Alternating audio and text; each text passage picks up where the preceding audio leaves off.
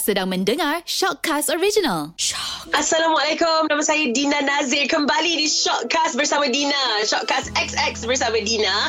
Rasa macam lama tak borak dengan uh, tetamu-tetamu kita. Lama tak borak pasal hal-hal girls ni. Jadi hari ni Dina ada seorang yang sangat istimewa.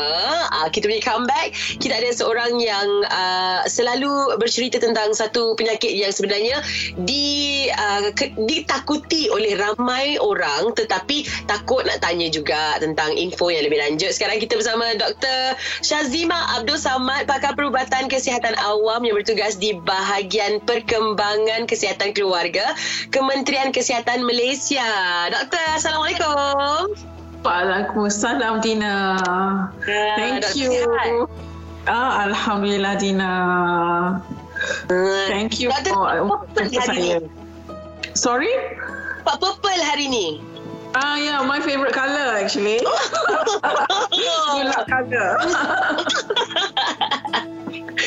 Okey doktor, hari ni kita nak cerita tentang wanita yang sering abaikan simptom kanser cervix. Mungkin sebelum doktor cerita apa tu kanser cervix, cervix ni bahagian mana? Mungkin ada yang confused lah.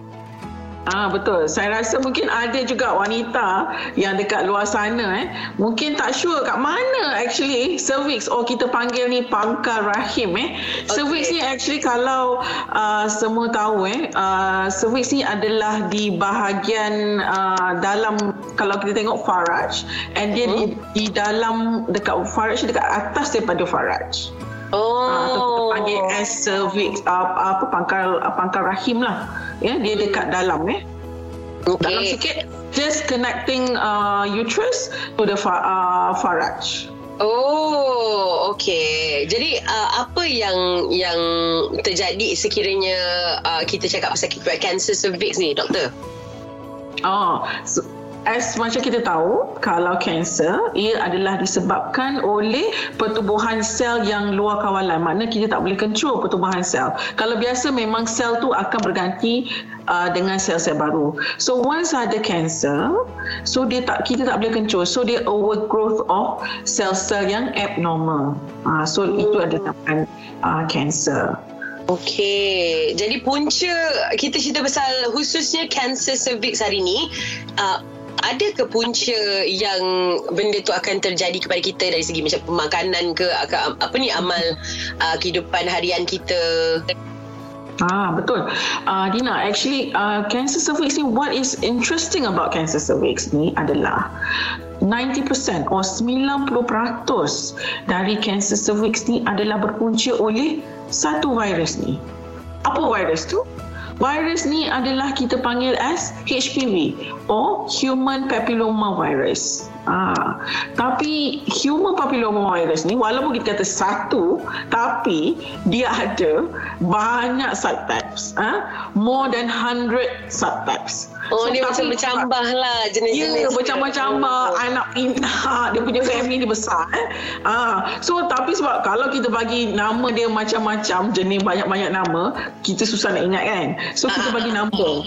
Ah, so kita bagi macam-macam number lah. Kita ada number 16, kita ada number 18 lah. So HPV 16, HPV 18, 31, 32 sampailah kepada 52, 56, macam-macam lah 62, macam-macam number lah. So senang orang nak ingat lah. Tapi of course, kita are not required to remember all the virus. So basically, walaupun kita ada 100 lebih, tapi yang important pada kita ni, okay, yang menyebabkan kanser ni adalah yang high risk uh, HPV virus. So basically ada dua jenis uh, HPV virus, okay? Uh, low risk and high risk. So bila kita dengar low risk, of course, low risk ni tak menyebabkan kanser. Tapi dia menyebabkan infection yang macam ketuat. Oh, Okey, ketuat yang apa? Warts. okey. Ah, kayak macam skin lesion tu kan. Ah, ah, So dia of course tak bahaya eh. Uh, yang macam yang menyebab yang low risk ni macam contohnya 6 and 11. Ah, so kita tak kisah sangat sebab kita boleh treat. But then yang problem ni is the high risk, the high risk one. Yang macam 16 and 18. Ah, so 70% of yang cancer, cervical cancer in uh, kita ni in the world uh-huh. is because the 16 and 18. These are the culprits. Ah. Oh. The, Walaupun the tadi cakap 90%, ah, uh, type tu Ya, type tadi saya 16 cakap- dengan 18 yang paling paling common in the world lah. Yang menyebabkan kanser. Aha. Okay. So, uh, yang the others uh, high risk type tu kita ada 15 lah so far yang kita dah kenal pasti. But then out of this 15, 70% because of HPV 16 and 18. Aha. Yang ni yang kita nak detect early supaya dia tak menyebabkan kanser pada kita lah. So kalau kita kesan awal, so insyaAllah hopefully kita taklah develop pre-cancer and seterusnya cancer. Hmm. Doktor, saya ter- tertanya sekiranya macam pasal benda tu jelah dekat cervix, dekat area cervix. Apakah simptom yang uh, kita boleh lalui ataupun kita boleh uh, macam look out sekiranya nak tahu uh, awal-awal adanya uh, Ah. cancer tu? A good question. Eh? I, saya rasa pun ramai wanita kat luar sana pun nak tahu macam mana kita nak tahu yang kita mungkin ada, mungkin dapat cancer cervix. Eh? Mm-mm. First of all, cancer cervix ni dia dia it's not like macam um, uh, jahat kan. So basically dia bagi kita chance, okay? Oh. Uh, kita akan dapat pre-cancer before kita dapat cancer. So it takes a long time, 20 to 30 years for someone to develop cancer uh, from pre-cancer. Eh? So um, initially uh, wanita kat luar sana tak ada simptom. Uh, itu macam kita tak sedar kita ni mungkin ada cancer. Eh? They're usually asymptomatic. So no symptoms. But then as the cell cancer to grow, grow slowly growing, slowly growing, this uh, wanita mungkin ada macam uh, uh, macam abnormal bleeding. Mana you dah habis period, and suddenly in between you ada period balik. Macam abnormal bleeding. So period kita normal kan. Macam Ah. 5, 7 days. So and then suddenly stop. But then Ah. suddenly you mungkin ada this intermenstrual bleeding. It might be cancer. But then it can be macam you punya uh, hormone you level tak normal. Can be any- ah, ah, ah, okay. ah. Uh, dia terus ada cervic- uh, cervical cancer. Janganlah fikir macam tu. Okay? Terus Ah. paranoid, terus dia takut. jangan terus paranoid. Yes, jangan terus paranoid. It can be one of the symptoms sahaja. Okay, it can be hormonal. Alright. Okay. Next, uh, it can be you start having uh, abnormal vaginal discharge. Like it can be foul smelling, bau busuk. It can be uh, a lot of discharge, uh, lelehan, kan lelehan. Eh? Next, when uh, when you're married and then you start having uh, intercourse, okay, masa bersama dengan uh, suami, mungkin ada sakit masa bersama. Oh. Um, so kan uh, ada uh, cell cancer tu mungkin masa bersama tu uh, terkena apa kan dia ada irritation. Uh, irritation tu akan cause pain. Ataupun masa bersama post uh, kau tu mungkin ada bleeding sebab ada Hmm. tissue post bleeding. Uh, benda-benda yang tidak biasanya berlaku Yes, lah. Ah, ah, ah. Usually kadang-kadang mungkin early, uh, mas, mungkin masa mula-mula kahwin mungkin akan ada bleeding sikit kan sebab first timers kan. Mm, Tapi as you dah kahwin lama, masuk tiba-tiba ada bleeding. Alright? Hmm. Okay. Saya anggukkan Oh. juga walaupun saya kahwin lagi. Saya anggukkan juga tau. Alright. Okay. And uh, mungkin pada uh, wanita yang sudah menopause, putus haid, eh, and suddenly you started to having uh, vaginal bleeding balik. So Oh, this is okay. something abnormal. Okay? Ah, So mesti kena pergi uh, klinik klinik klinik untuk pergi uh, check why you have uh, started to have uh, per vaginal bleeding. Eh? Mm. Alright. Okay. Mungkin ada yang takut nak pergi check doktor sebab yelah nanti dia kata yelah all the taboos yang apa Yes. yes. nak buat apalah nak buat kat Ah. aku ni macam ni takutlah takutlah macam tu Hmm, memang itu it's normal. Kalau jadi kat kita pun, kita have this, wah, kalau kalau cancer macam mana? Kalau kita memang kita have this ni, kita have this uh, kan behind our mind kan Ya, ya, ya, what, ya, ya, ya. kan, Ah, what ah, if it's cancer but then sebab kita kena tahu kita kalau early detection akan prevent banyak benda right? Kita pun tak sure it's cancer ke tidak. Banyak lagi benda-benda lain akan cause. Sometimes can be infection jangkitan jangkitan kuman pun. You can have uh, apa discharge. You can have this bleeding. That's why you kena pergi check. Sebab bila ada jangkitan you boleh ada treatment ada antibiotics. Hmm. Ya, benda on. Sampai tak tahu what's causing you punya symptoms kan. Ya, ya, Hmm. ya.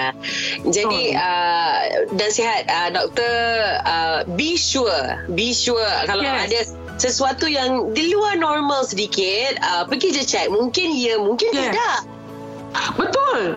Mungkin tidak. And saya tahu semua wanita kat luar sana tu pernah dengar pap smear. Saya. Selina pun pernah dengar smear I, kan? I, I, uh, bas, lepas saya belum kahwin dia macam takut-takut ngilu-ngilu gitu bila dengar perkataan tu. Ngilu-ngilu pap smear, pap smear. Actually pap smear tu memanglah macam kita kata okay sebab kena masuk speculum semua benda tu Ah, macam ah. Mak and then you and then ada staff yang kena buat benda-benda tu and ah, orang ah, lain nampak benda you punya apa Ya, private Kat situ. tu kan. Betul kan? But then now kita dah start satu ujian uh, ujian HPV. So nama dia ujian HPV makna kita detect virus. Yang paling interesting about this uh, ujian HPV is wanita yang boleh buat sendiri.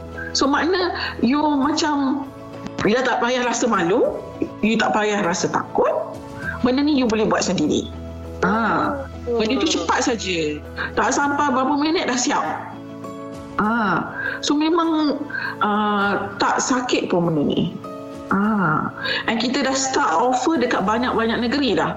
And we plan to extend this to whole Malaysia nanti.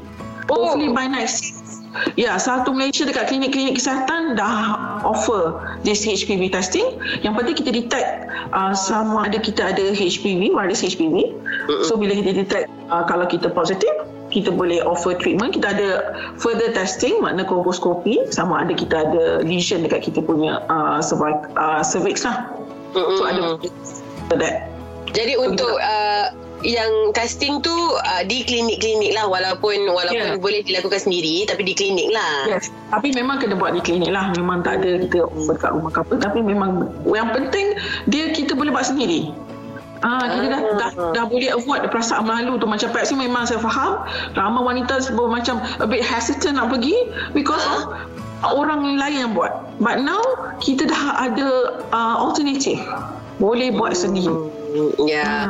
Yang penting Yes. kita kita tenang, kita terima ya, itu adalah kadang-kadang orang-orang yang tak nak terima itu adalah dugaan, itu adalah uh, yang susah Dia kata tak adalah, tak ada benda lah, tak ada benda lah, dia tak nak dia apa? Deny, dia self deny. Yes, denial. Memang first stage of ni memang kita deny.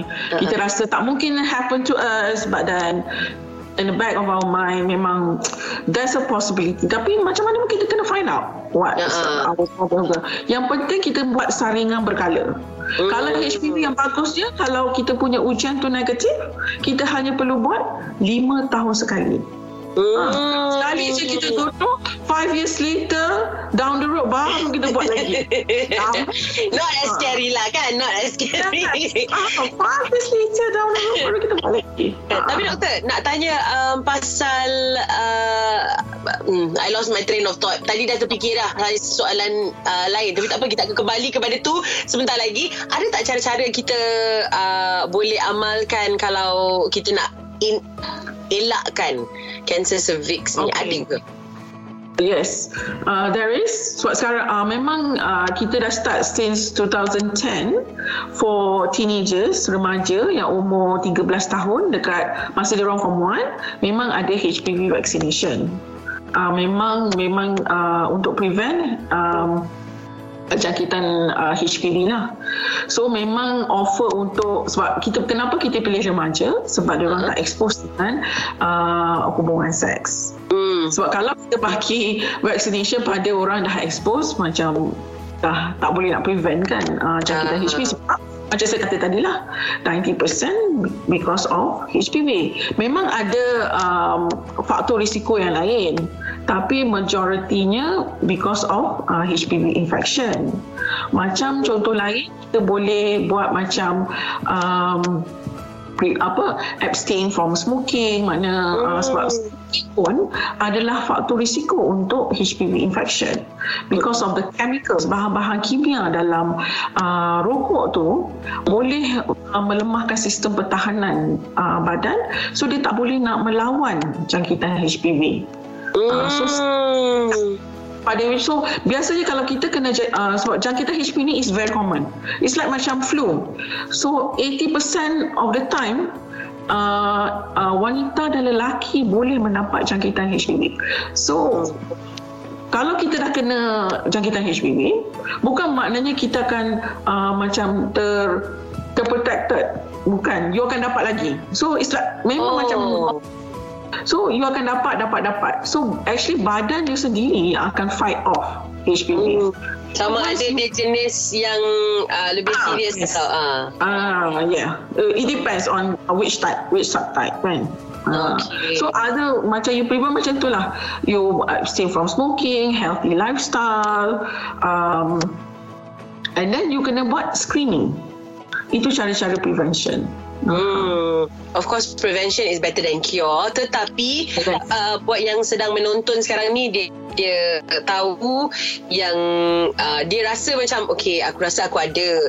Dan check pun doktor kata ada uh, keputusan tetap pada anda untuk melalui uh, menjalani peru apa ni uh, lanjutan kan uh, yes. apakah dia punya dia punya rawatan lanjutan untuk kanser cervix ni adakah dia sama macam kanser lain macam radioterapi kemoterapi yes. it follows the same trail once you ada kita akan uh, apa bila bila HPV positif contoh kalau bat hujan HPV kita akan send for colposcopy.